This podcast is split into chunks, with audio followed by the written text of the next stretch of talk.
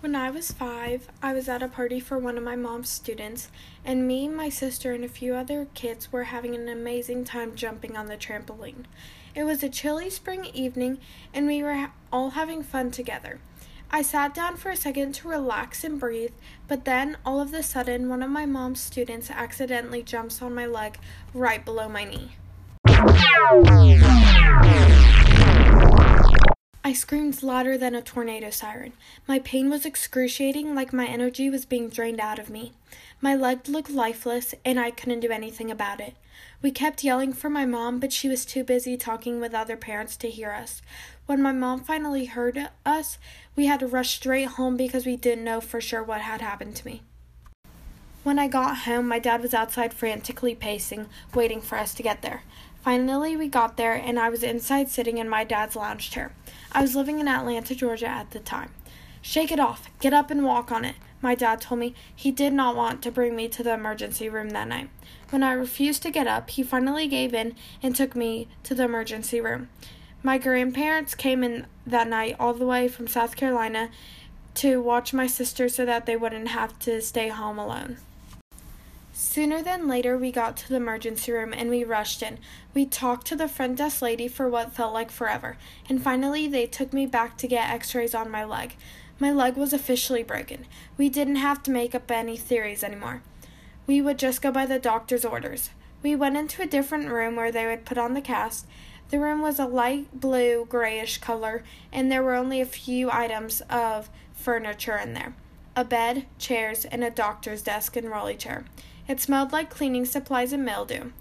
It took about 15 minutes for the doctor to jot all of her information down.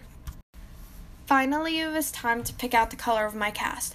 My final color choices were blue, pink, and purple. I always hate making my own decisions, but my parents refused to decide for me, so I came to the conclusion of pink. I also chose for it to be sparkly. It just wouldn't be a cast if it didn't have sparkles. Lastly, it was time to put it on. The cast looked huge compared to my little skinny legs. Once my cast was on, my legs started to get hot, and it was really annoying because I don't do well being hot. But I would have to deal with it for the next eight weeks. Two hours later, it was wheelchair fitting time. I had to go to the wheelchair place and order one that was the correct size. Two days later, it came in, and we had to drive back to the store and get it. I was out of school for almost a week, and it was my kindergarten year. And during recess, my friends would argue with each other for who was going to push me today around the track instead of playing on the playground. All I wanted was for it to be summer and for this cast to come off, but it had only been two weeks and I had six more to go. I had my spring dance recital coming up, and I didn't know how I was going to do my part from my wheelchair. So I had to spend extra time in the dance studio working with my instructor to make sure that I could do at least most of my dances while my sister pushed me around. But for the dances that I couldn't do, my sister would have to do them for me.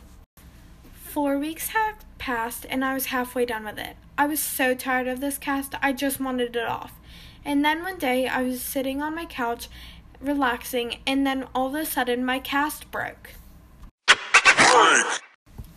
So we had to go back to the doctor's office and I had to get another cast. This one just overlapped my pink cast. Now that night I had gone home with a blue and pink sparkly cast. Thankfully, it was time to get my cast off. I was so scared because the cast cutter looked like a pizza cutter with sharp, sharp blades. I was so scared that my dad even had to have the doctor use a cutter on his hand to show me that it doesn't hurt, it just tickled. So, when it was my turn, I squeezed my dad's hand as hard as I could, which wasn't that hard because I was a five year old. Once I got my cast off, I had so much to relearn. I had to spend weeks in rehab relearning how to walk again, and I had to spend extra time working with my dance leader to learn new dances for my next recital. At home in my free time, I would have to relearn how to run, exercise, and all my other daily activities that I do. And my family would have to take extra care of me at home and other places because it was hard for me to get around. Now that I've healed from my broken leg, I am back up swimming and dancing like a superstar.